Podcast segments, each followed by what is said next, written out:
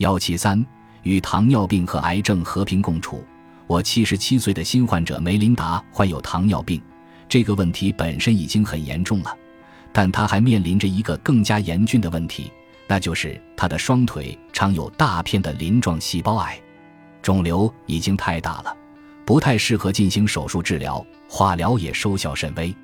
她在一个网络聊天室里听说，只要按照我给其他癌症患者的建议去做。所有病变都会消失，于是他飞到棕榈泉来见我。我立即为他启动了生酮重症护理计划。不到六个月，他的糖尿病指标就下降了，他的癌症也得到了有效的控制。这是一个神奇而真实的故事，你可以从中了解到这项计划的惊人力量。在我们饿死癌细胞的同时，你体内的其他所有细胞，包括你的脑细胞。都能够利用铜给大栗鼠及其副本功能。作为一名心脏外科医生，我知道在通常情况下，心脏细胞更喜欢用铜而不是葡萄糖做燃料。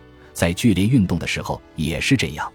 一项激动人心的研究表明，即使你面临着记忆丧失、帕金森病或神经系统疾病等问题，大脑中疲惫不堪的大栗鼠也能够重获活力。